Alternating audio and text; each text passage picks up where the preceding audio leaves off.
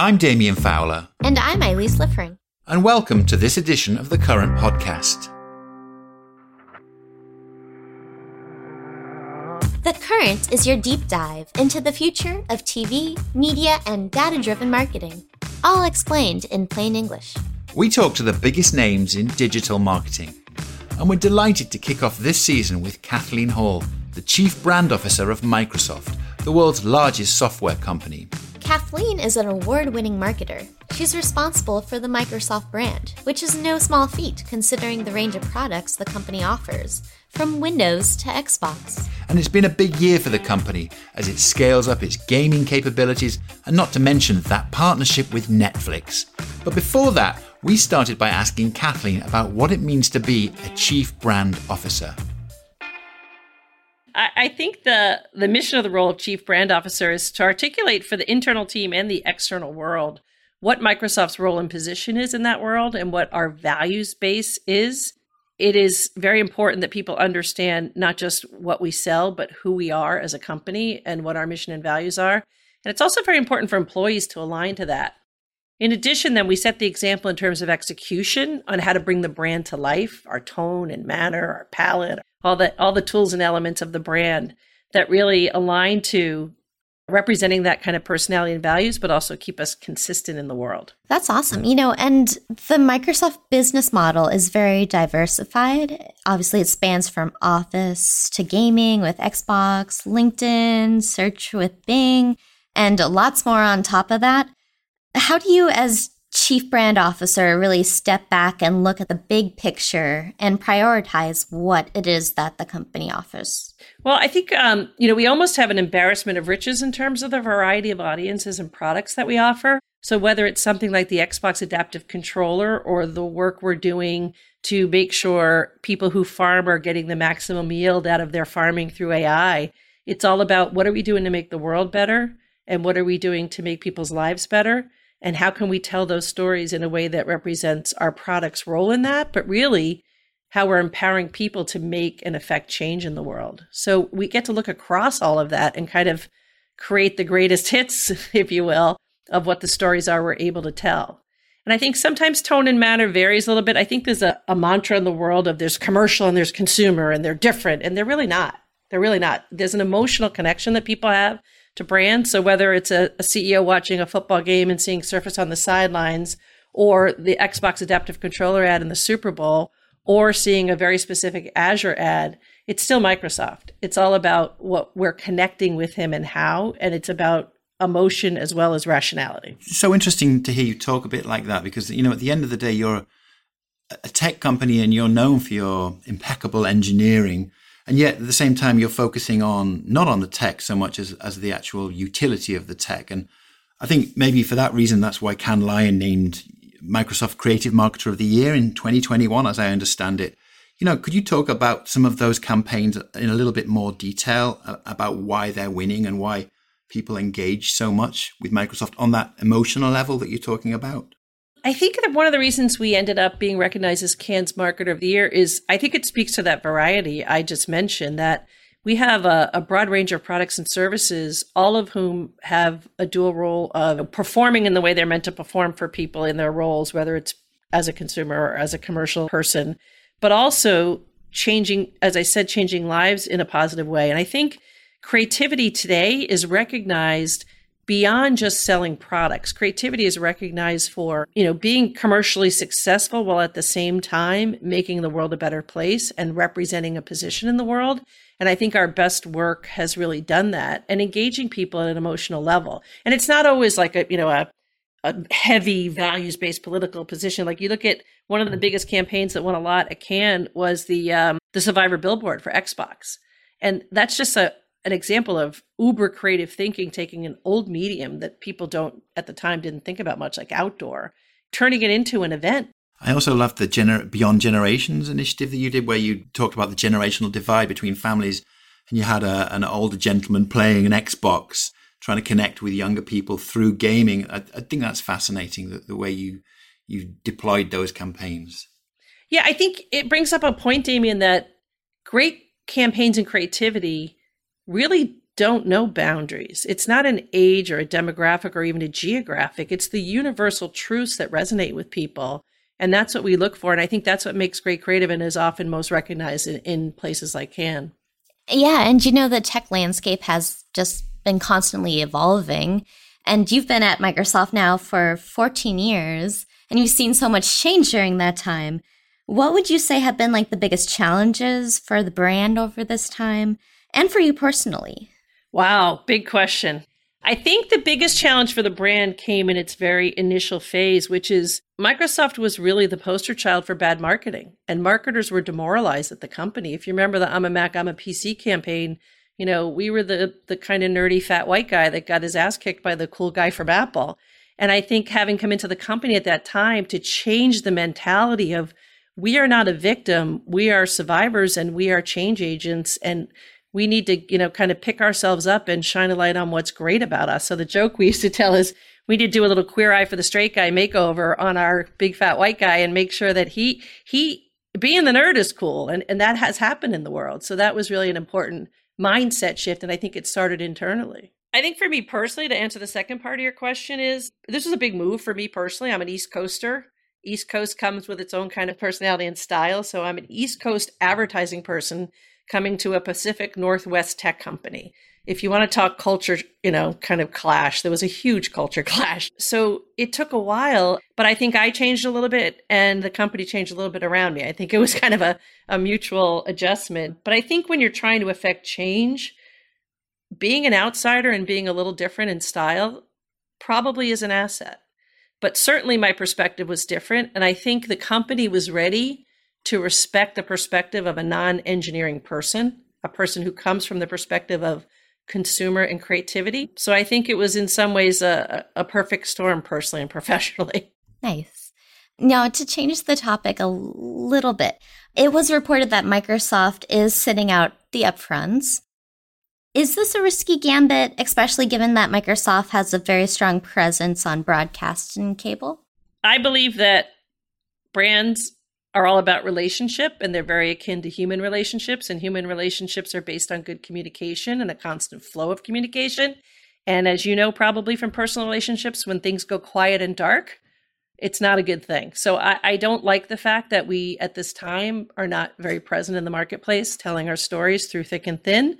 I do understand though that there are financial constraints and financial, you know, kind of headwinds that we're running into. And therefore the decision was made that it may be not it may not be the right time for us to be out there speaking loudly and very visibly so yeah i'm, I'm a little bit conflicted to speak about it because you know what i think kind of personally as a as a brand manager and what you know the company perspective is is is a little bit different right now. We're certainly not dark. So so while we might not be present in upfront broadcast, if you're watching the NFL games on the weekend, you see Surface all over the sidelines, and we're visible and we're part of the fabric of the game, and we're one of the highest associated brands with the NFL. And then when you're watching programs on streaming, you'll see a lot of surfaces and a lot of Xboxes and a lot of content that's ours. So there's a lot of other uh, levers and mechanisms that are still marching forward and are keeping us present and visible. Yeah. I mean, obviously, at this juncture, it's probably a good place to ask you a little bit about this year's big news in the tech world, which was the Netflix partnership with Microsoft. You know, and obviously that touches upon the importance of ad funded streaming. What's your take on that? What's in it for Microsoft? My two responses were yay and yay. Yay as a stockholder and an employee of Microsoft, and yay as a marketer, right? I, I think the potential of the Netflix partnership and a paid service is pretty high for me as a marketer in the you know the absence of cookies and being able to identify people in a way that we'd like to target them to be able to have a, a streaming service base of knowledge of their customer base with the breadth, hopefully, and strength of some kind of tonnage and impact, it's it's pretty exciting. So as an advertiser, I, I, I, am very excited. On the company side, I think it's a great recognition of our evolution as a company where we bridge the worlds of, of tech and and sort of you know social context and media. And I think it's um we were I, I think a surprising choice for some people, but I think for me, it's a very logical choice based on our history and experience in the sales side of the world and the tech side of the world. So I'm excited, I guess, is the net net. Just on that front, we've talked a lot. We talk a lot about how Netflix made streaming a very streamlined experience when it comes to the content. And I'm wondering what your take is on where streaming ads are at the moment. You know what, Damien, I hate to admit it, but I'm a little disappointed in where we are in streaming advertising right now. I think my expectation, I think what, what sums it up for me was watching football over the weekend and seeing Jeff Bezos and Goodell in a booth together. Like that says to me old media. That's like when we used to see Les Moonves and Goodell sitting in a booth together. And that to me captures what I think has happened, which is a disappointment, which is it just feels like CBS on Amazon Prime. Like the way we buy isn't different, the the the ad unit experience isn't different, the integration isn't different.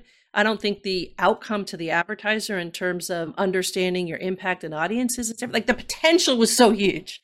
And for me, I feel like uh, you just swapped a logo in a way and and you know the delivery mechanism is different but the opportunity is so great and it's not being realized yet. So maybe that's the potential for Netflix.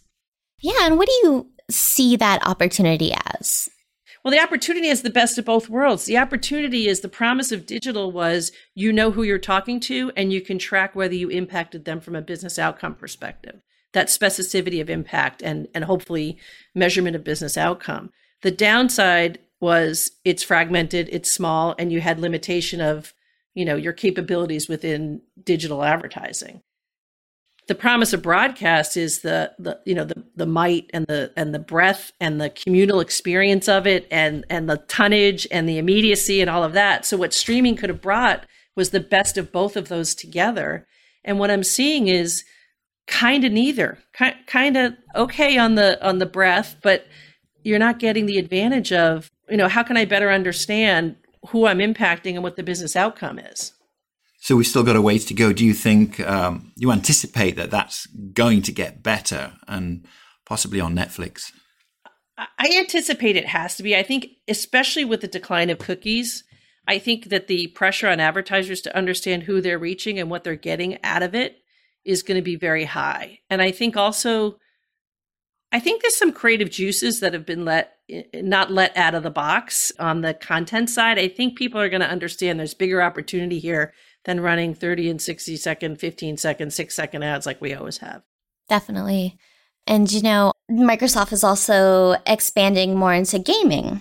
Obviously, Microsoft acquired Activision Blizzard this year, which got a lot of attention, not least from the millions of gamers out there, as well as regulators. Uh, what is the story that the company wants or needs to tell around this acquisition? Well, I think the story that the company wants or needs to tell is some of the story people want to hear, which is look, gaming is part of the fabric of our life now. My husband, who is not a young man, is now gaming on his mobile phone. You know, we pried his flip phone out of his hands and finally got him on a current, a real smartphone. But I think that gaming is part of sort of the fabric of our lives and the way we entertain ourselves. And I think it is not something that is confined to a console. And I don't think it ever will be again. So between mobile and desktop and, you know, all the ways through cloud that you can experience gaming, it, it's like, it's pervasive and it's a, almost a limitless opportunity. I, I, also note, you know, just as a sort of addendum to that, that the recent um, Microsoft ad featuring Justin Long, formerly of the Mac v- VPC ad, is now on your side.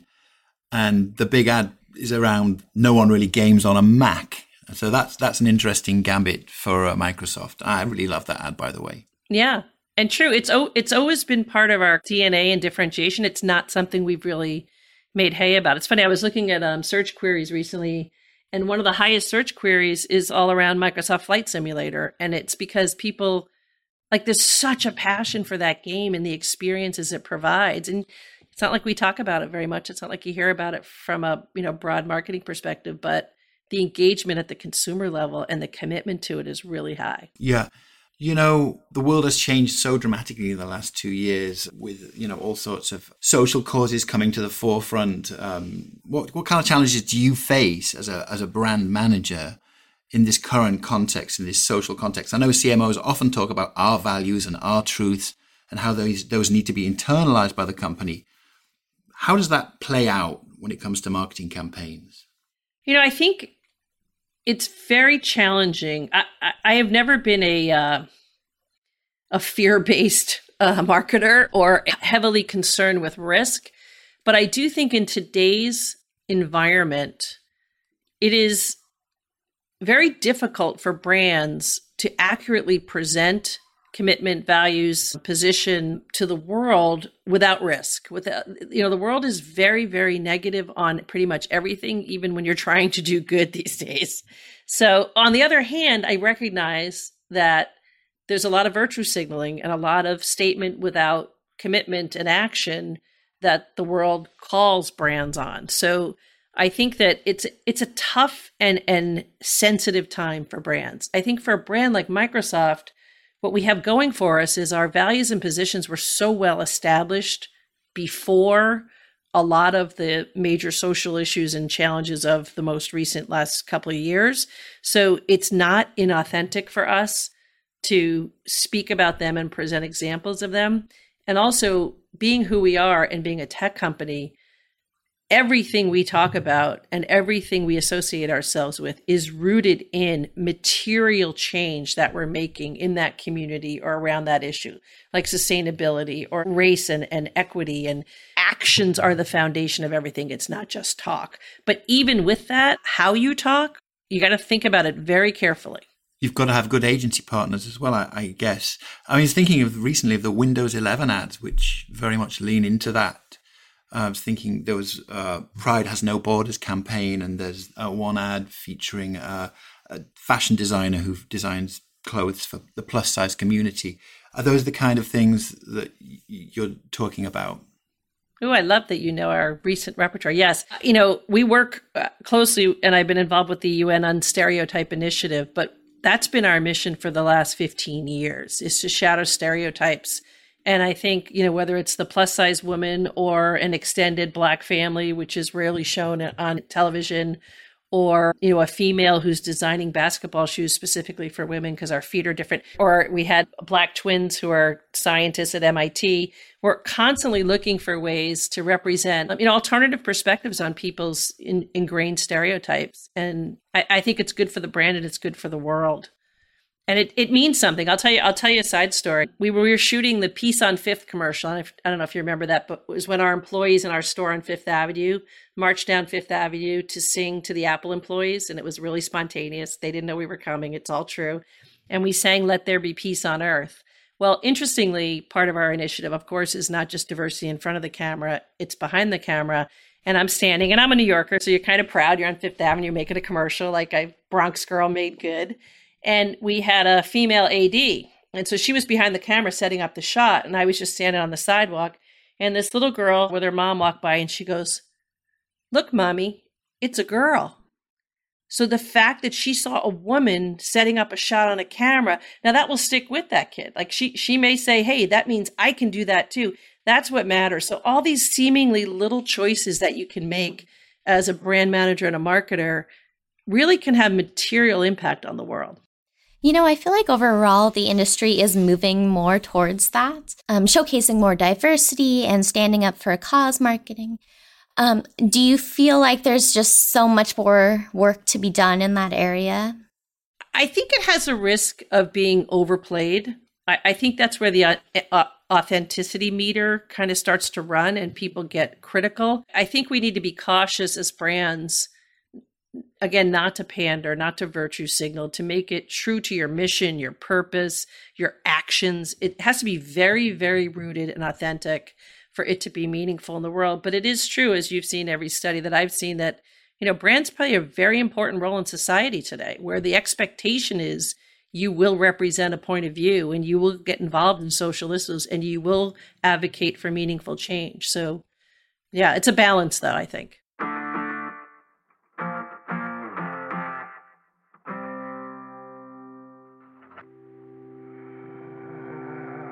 And that's it for the current. Stay tuned because next time we'll be talking to Chad Fox, the CMO of Dollar General.